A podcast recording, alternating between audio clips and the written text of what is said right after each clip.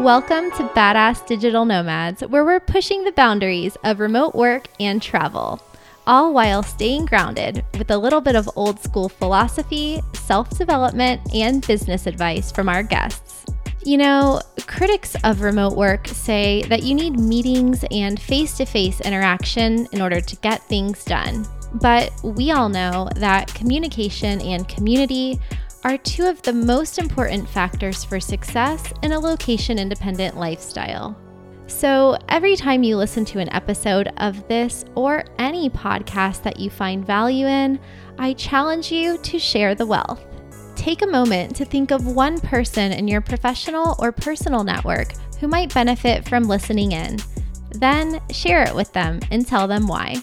Doing this will help you absorb and apply the info that most resonated with you from the episode, putting it into practice in your own life while delivering value to someone you care about. And with that, let's get on with today's show.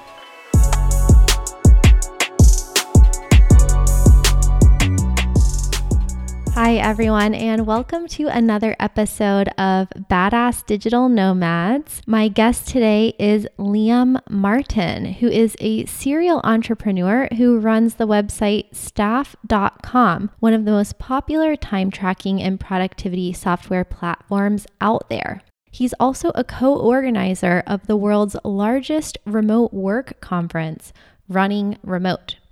Liam is an avid proponent of remote work and has been published in Forbes, Inc., Mashable, TechCrunch, Fast Company, The Wall Street Journal, and more. Liam is a strong advocate of the remote work movement and is involved in empowering workers around the world to work where they want, when they want. Liam currently lives in Canada but travels three to six months out of the year Due to his ability to work wherever he likes, he chooses a new place to travel a few times a year, but spends most of his time between Austin, Las Vegas, and Ubud, Bali. On today's episode, Liam and I talked about how he got into remote work, how he came up with the idea for the Running Remote conference, who it's for, who should attend, and he shares some of his tips and insights into how prospective remote employees can make themselves more valuable in the remote economy, skills that all remote employees should have. And he also shares some of his travel stories and tips with us. Enjoy. I found that a lot of people are really interested in so many aspects of remote work. They're interested in how people become remote, like how they make that transition from a traditional job to a remote job or how they start their own companies. And then they're also interested in how those companies operate and then how people's lifestyles are in this context. So that's what I find also myself so interesting and dynamic about remote work is that you as the organizer of this conference, you also have a personal story of how you came to be interested in this field and what, you know, what types of problems you saw and what kind of frustrations that you had. So, can you go back a little bit to the beginning as to how you became so passionate about this this industry? Yeah, I mean, that can come back to Time Doctor, which is the the tech company that I co-founded with my um, my co-founder Rob. So that tool is specifically built to be able to manage remote teams. And we had actually, or rather, I had been running an online tutoring company at that point. And the problem that I had with the online tutoring company was we had a couple dozen tutors throughout North America and Europe but I would bill a student for 10 hours, but then the student would tell me, well, I only worked with this tutor for five hours. And then I'd go to the tutor and say, did you work with Jimmy for five hours or 10 hours? And the, the tutor, of course, would say I'd work with him for 10. So I'd end up having to refund the student for five hours and pay the tutor for the full 10. And this was really destroying the business. So Time Doctor was actually a tool that could perfectly solve that problem for me. And then off of that, I became very passionate about remote work just in general. Uh, we've always started remote. Uh, Time Doctor itself has been running for eight plus years. And before that, I probably was working four or five years before that completely remotely. that actually is pretty long time in terms of remote work years. I knew a time when remote work was just absolutely nuts and no one thought that that was even remotely an option. But now it's actually becoming a very popular option. I think we're probably just starting to see the real growth of remote work. But that's where I initially got my passion from it was just understanding that I could work from home and I could create a lot more interesting life for myself. I would have a lot better work life balance than if I was commuting commuting in every day to some office somewhere. Exactly. We were discussing previously that there's a difference between digital nomads and being location independent and working from home and working remotely. So I think this is a good example of somebody who is running a business remotely, but still living in your home country, still having kind of a traditional lifestyle, but you're just eliminating the commute and you're eliminating the fixed nine to five or eight to six or whatever it is the work hours are. So, can you speak to that a little bit as to how you see the differences are for for people listening? What's the difference between a digital nomad and a remote worker and someone who's working from home? So, a digital nomad is someone who generally has no set address. So, they're traveling constantly. So, they might travel somewhere for up to a week to three to four months, but they just continuously move. Uh, remote worker is someone that generally stays in one place and just works from their computer uh, remotely. So, there are a lot of remote workers that could turn into digital nomads, but um, digital nomads generally are both remote workers and digital nomads at the same time, if that makes sense.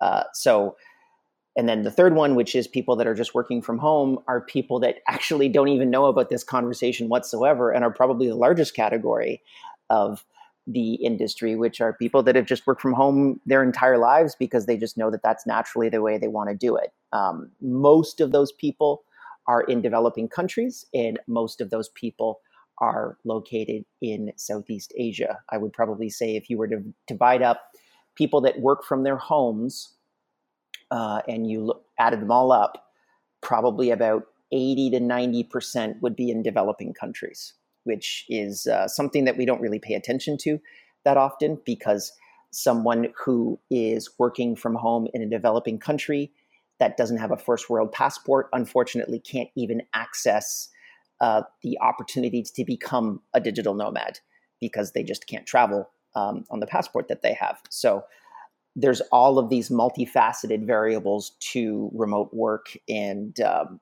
we just kind of focus on one particular variable, which is the people that work from their computers from home. How do you make that process easier and more efficient for them so that they can enjoy their work and their lives um, a little bit better? What do you think that the resistance is in 2019, 2020 from traditional companies? Because a lot of people want to work remotely because they want to have flexibility, they want to save money, they want to be less stressed out, they want to have more time with their family and their kids and to work on personal projects. But there's still this kind of it's almost like a glass ceiling, but it's a glass wall between people and remote work. And the wall is partly knowledge and education about what they can do to work remotely. And then the other part is the just traditional resistance to change of large companies, right? Of corporate culture in general. So even if it's not intentional, even if corporate executives and HR leaders understand the benefits of remote work, it's easier said than done.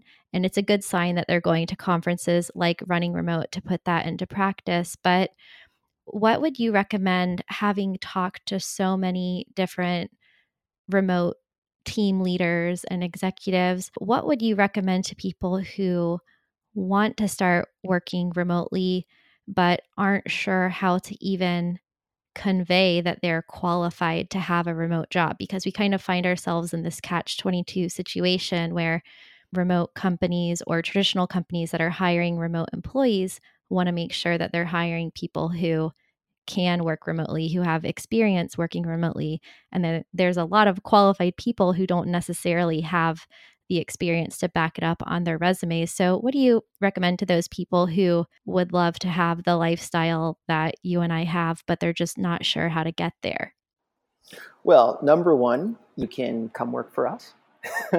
uh, that's uh, if you're if you're a qualified remote worker and you've got really good chops, come and work for us, and we'll take care of you, no problem whatsoever. But then, if you want to keep working for your current employer or you currently don't have a job, as of yet. I think probably, well, I'll take the current employer. So if you have an, an employer that is not excited about remote work, generally they're not excited about remote work because they do not know what you're doing while you're working remotely. That is the number one question that uh, every employer has that does not have a remote team. So, Time Doctor, as an example, completely solves that problem. And that's why we built it. We really call it the Trojan horse of remote work. So you can basically go through a pretty standard process with an employer. You could say, hey, I would like to work remotely. Uh, I understand that there's probably some resistance points towards me working remotely, but let's very clearly identify what my key responsibility areas are and what metrics I have to meet in order to work remotely. Let's deploy a tool like Time Doctor if you want to be able to have that type of tool deployed. So you will be able to know how efficiently I'm working. And then let's actually sign a remote work agreement for, let's say, a one month period.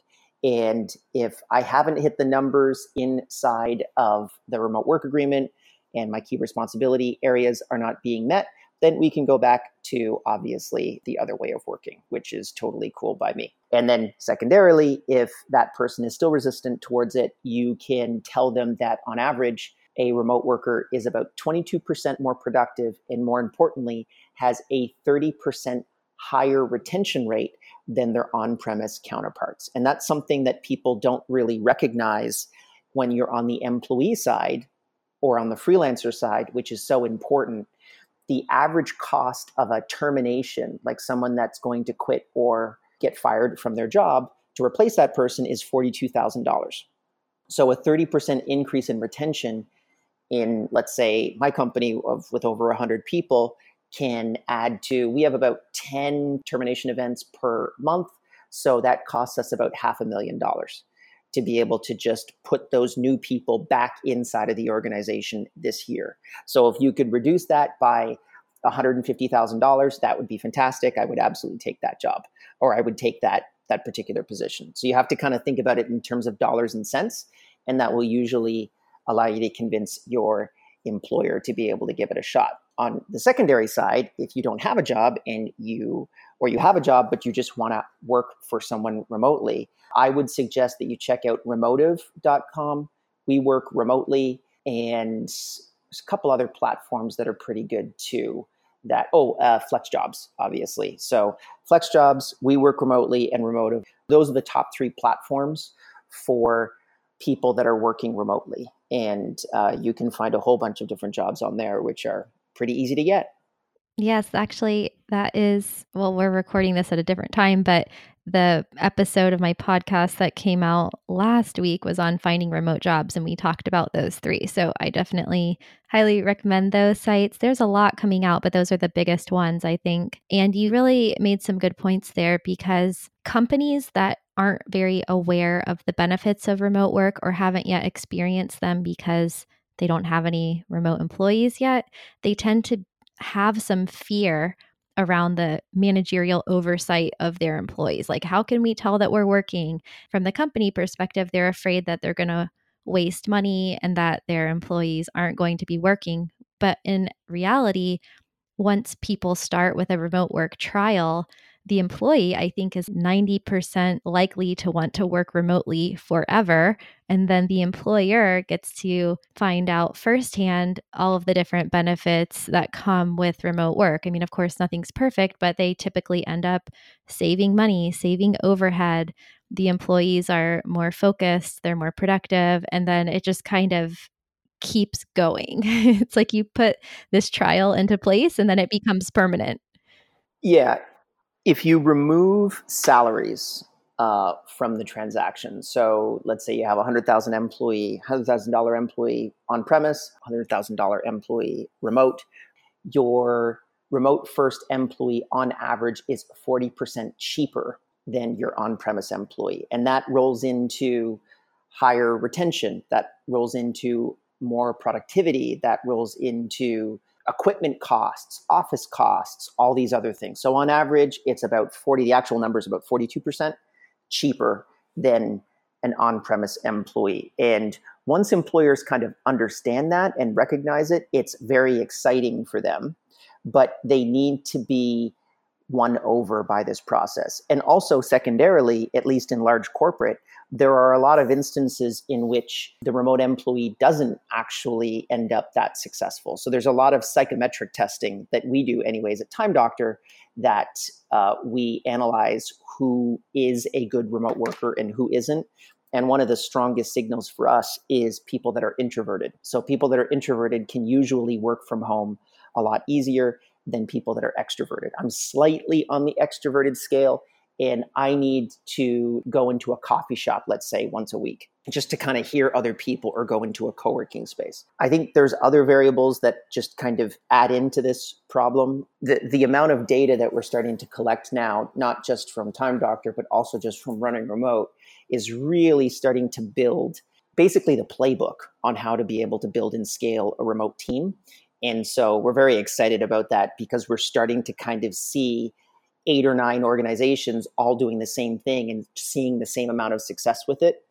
And I think that probably within the next two to three years, there will probably be a really focused understanding of what are the standard practices for hiring a remote employee, scaling a remote organization, and making sure that everyone's happy long term. And more importantly, that it's actually scaling. Because I know for us, in terms of the tech space, one of the other major problems that we've had is lack of capitalization, lack of venture capital inside of remote first companies. So we've been bootstrapped. One of the ways that we ended up being bootstrapped is after about a year or two of us working on Time Doctor, we went to go and raise a Series A, which is anywhere between five to 15 million, as an example, for about a 30 year business. And we had a whole bunch of term sheets, which are basically just an agreement to be able to proceed with the deal. And in every single term sheet, they said, you must move your entire team to Toronto, oh, no. New York, Boston, Palo Alto. And when we pushed back saying, well, our tool is specifically for remote teams, don't you think that's kind of disingenuous? Don't you think we should be eating our own dog food? And they said, listen, we love the angle of remote work. We love the angle of Time Doctor. It's great, but trust us, we're venture capitalists. We know what we're doing.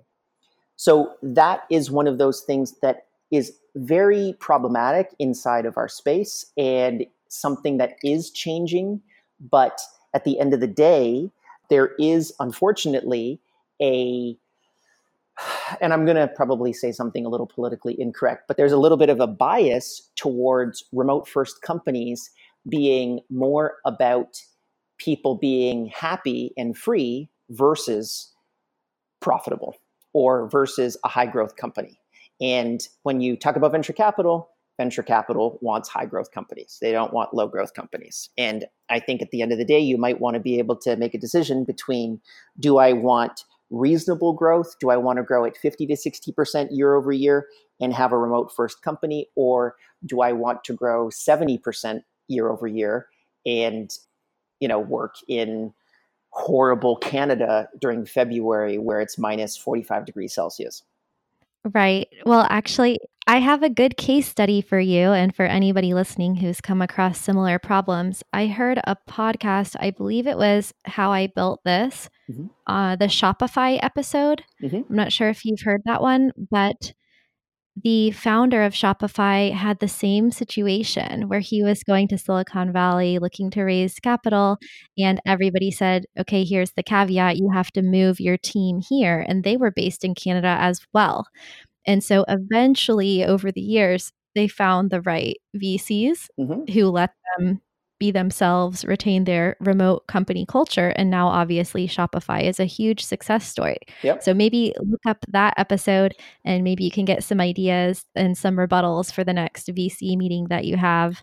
But I, I think that that will change eventually. And I actually just did an episode of Digital Nomad News about a remote office collaboration tool and also Safety Wing, the health insurance and travel insurance company for digital nomads. And I think I saw that Y Combinator was invested in a, at least three of the tools that I was researching in the past couple weeks. So once somebody like that goes all in on remote, I think the rest of the people will follow. So I, I think you guys will have better luck with that. Absolutely. Well, so we're we're past the venture stage at this point where and a lot of the companies that at least go to running remote are also past that stage as well. And ironically, I'm actually right across the street from Shopify. I think I can look into Tobi's office from here. And so Marcy, who is their director of support at Shopify, uh, she spoke at Running Remote and she talked about how she went from zero to 3,000 remote support reps in two years. Wow. So we're talking massive, massive scale. And I mean, working as a support rep at Shopify probably is a much happier, more carefree life than working the vast majority of jobs on planet Earth. Uh, mm-hmm. Uh, they have fantastic benefits. You get a you get a MacBook Pro every year. They literally have their own standardized office chairs and office desks that they put into your home office before you start. So there's all of these interesting things that they've done to be able to have an efficient remote workforce and they do now consider themselves a remote first company because the majority of their workforce work work from home. So you're absolutely right. There are these examples. InVision is another one, which is a fantastic company that just became a tech billionaire unicorn and they have 750 people and they all work remotely. And the explanation for InVision as to why they went remotely was well, of course we would go remote. We're going to get better labor at better prices. So when you're talking about these absolute scale companies, you know, Shopify's 15,000, 20,000 people at this point, finding the best labor actually ends up being really a dollars and cents game. And remote work is perfect for that type of application. But again, when you look at the on premise world, when you look at these brick and mortar businesses, they still have this very apprehensive feel towards remote work because they just don't see those examples. And running remote is a perfect example of us showcasing those types of companies. So if anyone says, oh, well, you can't build a multi thousand remote support team, I can then just show them Marcy's talk from Shopify at Running Remote and show, yes, you can. Here's a company that's doing it. Exactly. I love that. I actually, two days ago, published an article on the startup on Medium about why companies should offer delocation packages instead of relocation packages. And I actually broke down how much money companies would save by offering employees an incentive or a stipend, like a $10,000 incentive for them to be able to move wherever they want in the country or even in the world. But this was specifically focused on American companies and showing how much money they could save by letting employees move away from Palo Alto, away from New York. And then the employees happier, they're going to stay with the company longer, they lower their cost of living. And even when the companies give you free furniture, a co working membership, a MacBook Pro, and all of these other perks, it still costs them less than the overhead of having that employee sitting in the office in Silicon Valley. So I love that you said that. It also doesn't make them happier Right. It makes them a lot more depressed. When you have to commute two and a half hours in every single day to be able to sit in a crappy, you know, office chair sitting in some desk with 50 other people in some big room, wouldn't you much rather have your own office looking over? I was just on a call yesterday with one of my salespeople, and he lives in Colombia, in Medellin, or out on the outskirts of Medellin, and he overlooks this beautiful valley with a waterfall in the background. And I mean, when you see his video on our Zoom calls, it looks epic. It looks iconic. It looks like he's living the dream. And he is living the dream because he's making a Western salary, living in Colombia, doing what he wants to do.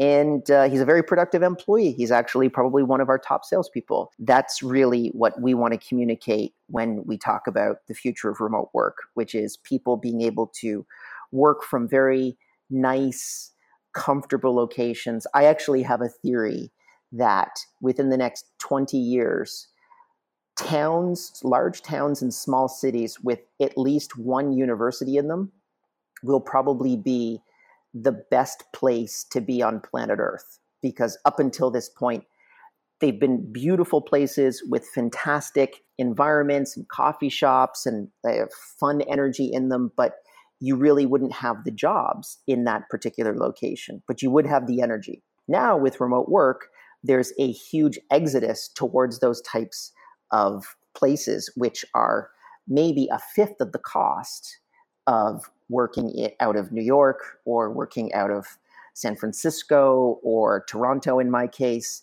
but they offer fantastic work life balances and just a really happy lifestyle. So I see that as the future, at least for me. I am already living that, so I've already been in that headspace for such a long time, but I'd love to be able to see a billion people on planet Earth be able to do that into the future.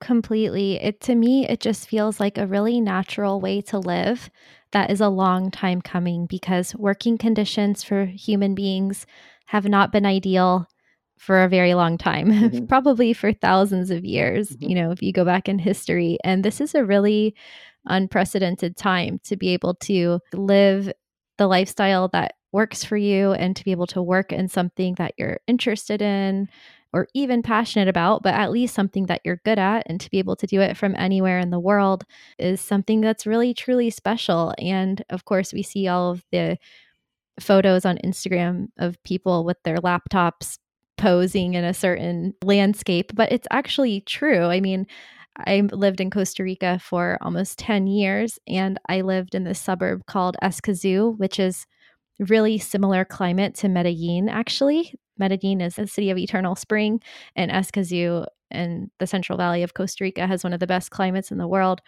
I would be on phone calls with my clients and they're like, Are those birds chirping in the background? And I would say, Yeah, because I lived alongside a rainforest corridor. So I had a panoramic view of the Central Valley. It was really quiet, except we had tropical birds and like the sound of a waterfall outside of my window and my my desk just faced these floor to ceiling windows and I would leave them open all day and that was just that was it that was my home office and so when the naysayers or the devil's advocates say we can't let people work from home because how will we motivate them I'm pretty sure there's already a motivation problem in traditional companies because employees don't want to commute and go sit in a you know, in a boring, uninspiring office. They want to have a different kind of environment. So I think just being able to take people out of that, it kind of solves the motivation problem on itself, but then also it gives employees who would work well and diligently in a traditional company, it gives them the opportunity to shine on their own in a remote context as well. That's my hunch that I think that good employees are good employees, especially if they're in the right job role. So whether they work in the office or at home, they're going to do their best. And then some people might be problem employees in the office and also not the right fit for a remote job. Yep. Yeah, I would completely agree with you. It's just, it's got a few unique challenges, but once you overcome those, you're going to see huge advantages. And I actually think, just inside of the tech space, within the next five years, I, and you can go back to this podcast, within five years from now, which is we're in 2019, by 2024, at least in the tech space, there will be more remote first billion dollar tech startups that are popping up than on premise. I agree because tech is where it's starting first and tech workers are the first ones to demand remote work. And then it's such a competitive space that if you can hire from anywhere in the world, your company is going to compete better. Well, and, and more specifically, if you have employees that are 40% more cost effective. Uh-huh. If you put a thousand businesses that are all equal and you give 500 of them a 40% drop in their labor costs, and that equates to higher efficiency, lower costs of offices, all that kind of stuff.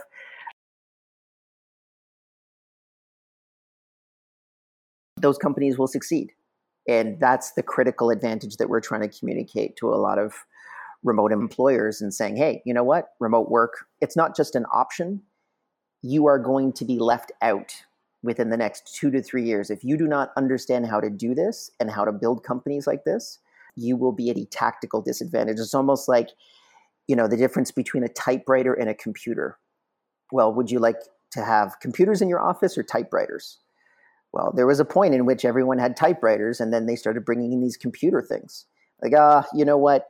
Typewriters are more reliable. You know, yeah, theoretically, maybe they're a little bit more productive, but at the end of the day, we've got all of these typewriters. I think that's, in essence, what's happening right now is all those typewriters are being replaced by computers. Fundamental shift to the way that we do work. Right now, I think that there's actually a gap. I think that people have kind of a first mover advantage. So, companies that can get on board with this remote concept, they're going to have an advantage over their competitors who are still brick and mortar. And so that timeline is very short. It's going to run out. But right now, I think that people still have a slight advantage because there hasn't been a complete uniform adoption of remote work throughout industries. So if anyone's listening, you know, hurry up because time is running out. It's like Facebook ads 8 years ago or I wanted to talk a little bit more about what people will learn at running remote because this is the biggest remote work conference in the world. Is that correct? We haven't found a bigger one we had about 450 people for the last one in Bali. So, this one will be in April of 2020 and it will be in Austin, Texas. So, what type of people should consider going to this conference and what can they expect to learn? Sure. So, I think, and this is something that uh, one of my business mentors has taught me, which is when you look at building something, you have to figure out who your customer is not that's sometimes a lot more important than who your customer is. So I'll tell you who it is not for. If you don't have a remote team, this conference is probably not for you. If you do have a remote team, then this conference is definitely for you. And if you have a company and you're thinking about going remotely, then this conference is also for you. So, what we learn is basically everything that you could possibly think of about how to build and scale a remote team. Just last week, we had Edmund Lowell, who runs a company called Flag Theory, and he basically gave a talk on how to structure a remote corporation. So, all of the tax implications is it a contractor? Is it an employee relationship? Where do you put all of these different people? How do you pay your taxes? We have employees in 32 different countries. Do you set up 32 corporate subsidiaries or do you not do that? You know, he basically covers all that kind of stuff. We had Andreas Klinger. He is the ex CTO of Product Hunt and the current head of remote at AngelList, which is also, by the way, one of the largest job boards for remote work. And he talked about how he managed Product Hunt on 20 developers and basically built a website that was a top 100 website on planet Earth for Product Hunt. So we basically talk about all those things. Marcy from Shopify. We've had uh, Joel Gascoigne from Buffer. We've had Amir from Todoist, which is a task management app that's pretty big in the industry.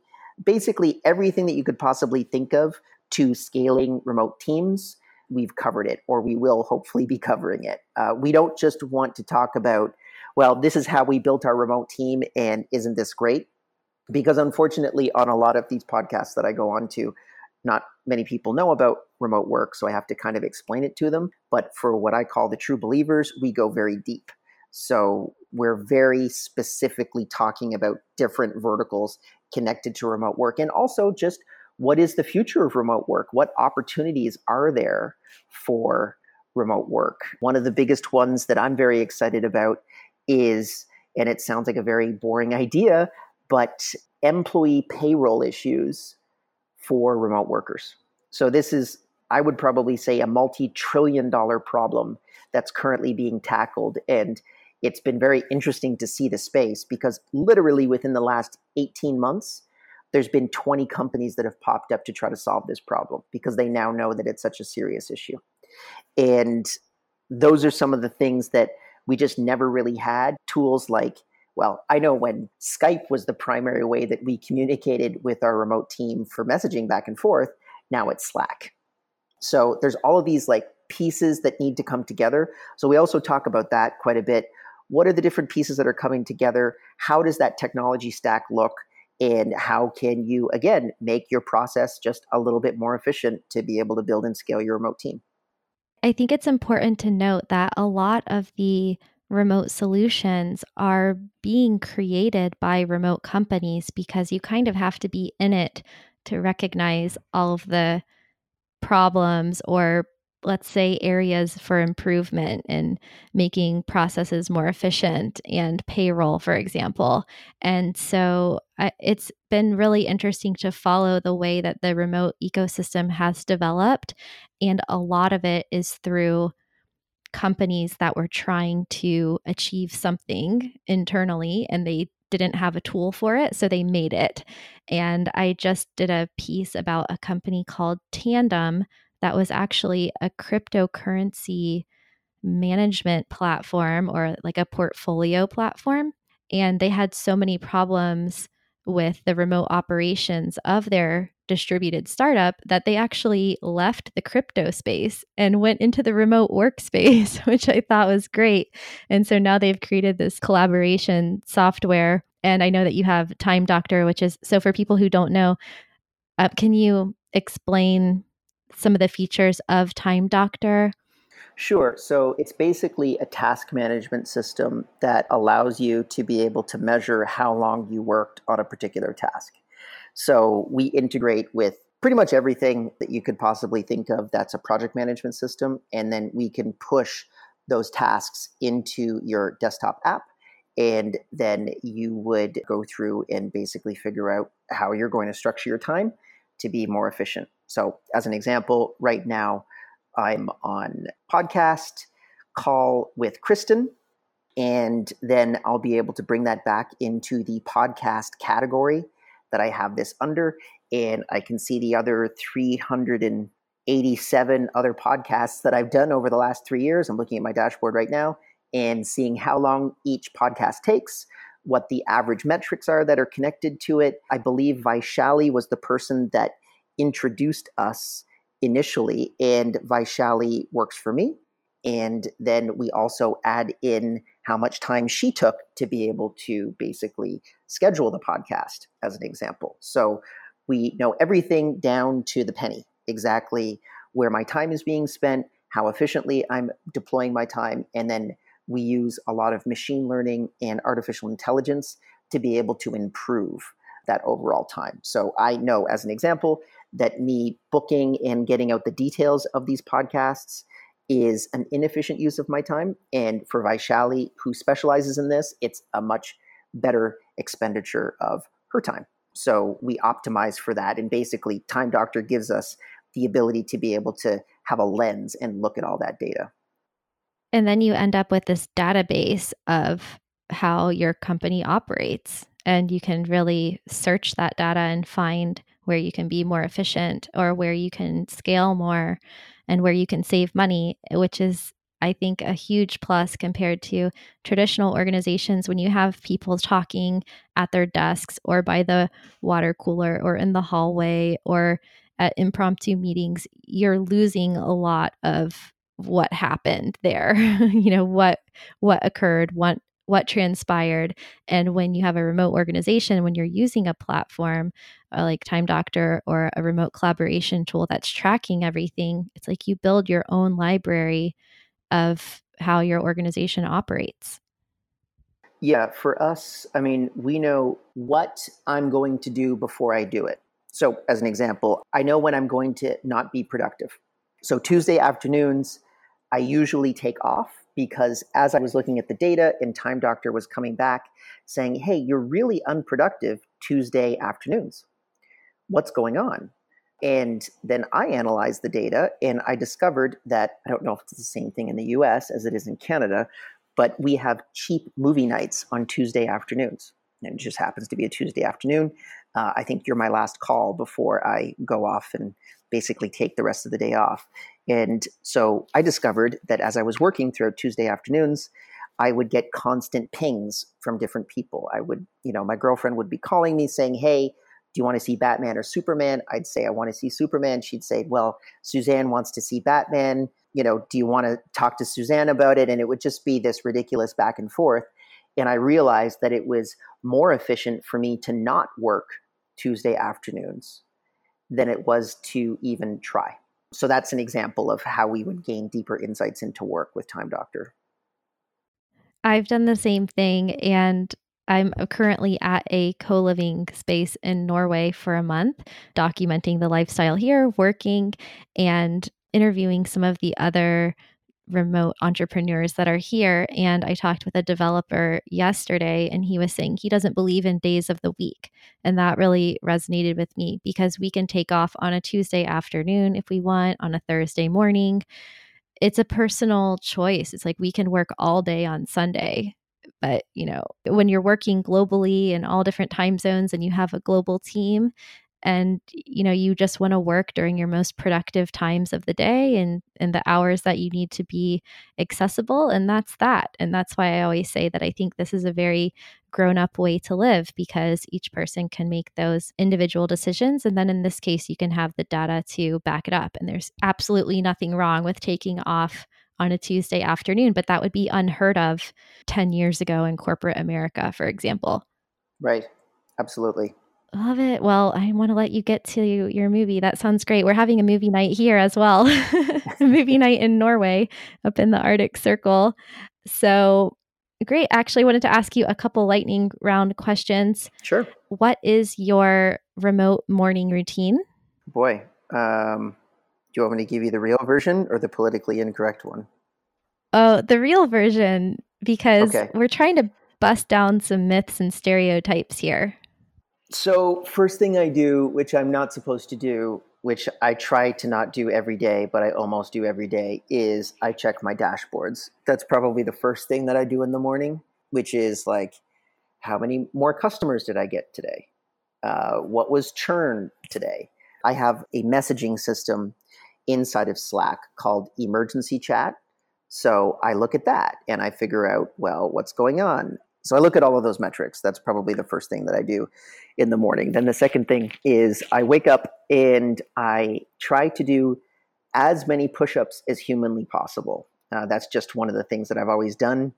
And usually I can knock out about 75, 76 before I kind of drop off and die. Wow. And then I have some chai tea that I get from a tea place in San Francisco called Samovars.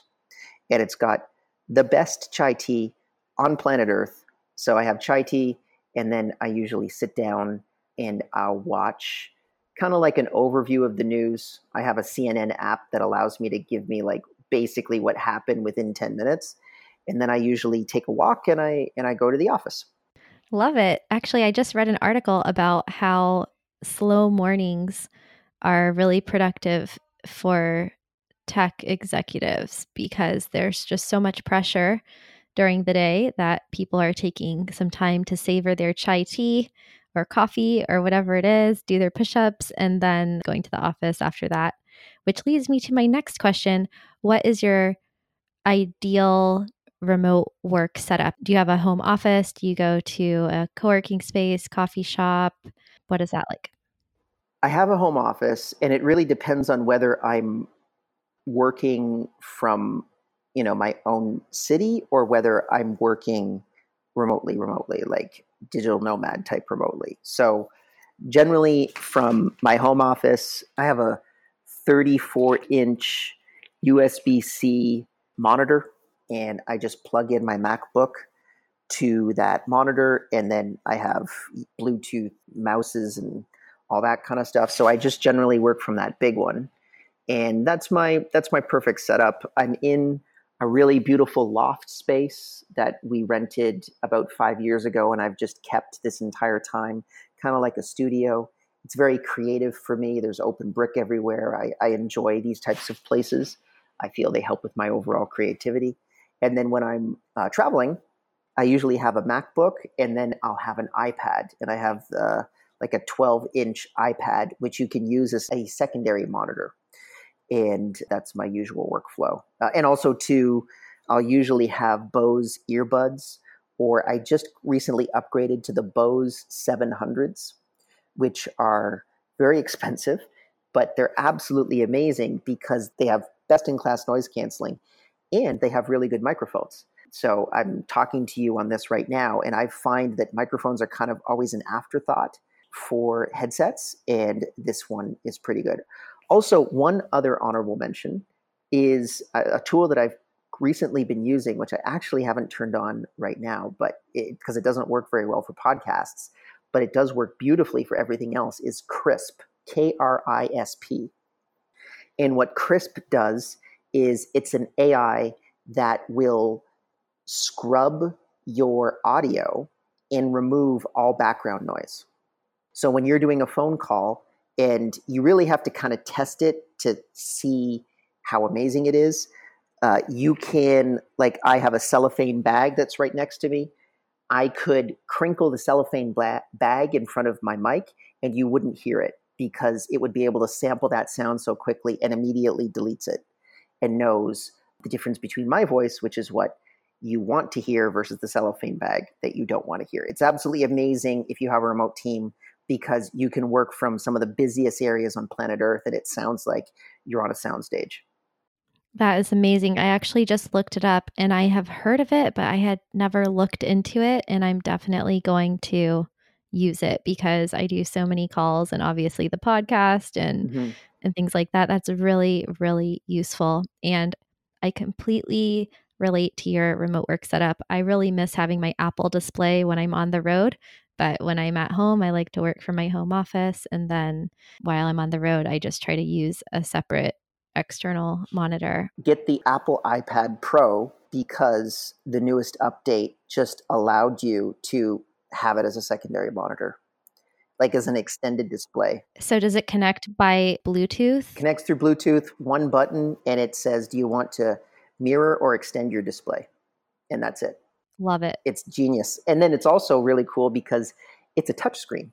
So you could run everything literally through a touchscreen right there. So if you want to even kind of like do a little bit of design work, you know, mark up a document or something like that that's on your MacBook, you can do it with the Apple iPad.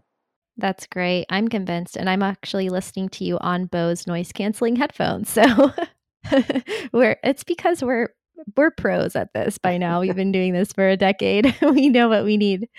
And my last lightning round question is what has been your favorite remote work travel destination and what is your favorite destination to just relax in? Oh boy. Um I was going to say the same one for both, but I think I'm going to choose something different.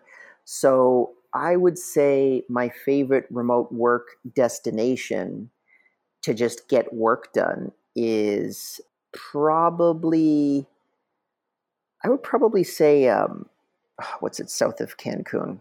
Um, Playa del Carmen. Playa. Mm-hmm. Playa, yeah. And the reason why I like that is you get a really cool singular street where you can have fun. And there's a whole bunch of different types of food. It's very multicultural. And then secondarily, you can go two blocks further north and it's very quiet and there's co-working spaces all around that you can get access to. It's it's really great. In terms of just relaxation, hands down on planet Earth, it's Ubud in Bali. It is the best place on planet Earth just to chill out. It does have good internet. Ubud, which is really the first co-working space in Southeast Asia. They really started kind of the remote work movement. They're located there and great place to relax. Very lush, very green. Definitely a place where you can go in three months can kind of snap by and it feels like a week. I agree. Playa del Carmen is such a convenient place for remote workers because, like you said, everything is accessible within walking distance. You can get everything you need your food, your water, entertainment, and things are open really late. There's good delivery services, so you can even have uh, your food express delivered. And there's lots of co working spaces, and they're actually expanding their fiber optic internet. So that's good. And I spent one month there just on vacation, which is probably the only one month vacation I've ever taken in my life. And it was like the best month of my life. So those are two really good choices for anybody out there looking for a place to post up and work or just relax. So, all right, if people want to connect with you, they can find you at runningremote.com and timedoctor.com. Yep. Yep. Those are probably the best two spots. Okay, great. Thank you so much, Liam, for coming on and sharing some of your predictions and insights into remote work and the future of work. And I hope to see you next year at Running Remote. Cool. Thanks for having me. bye bye.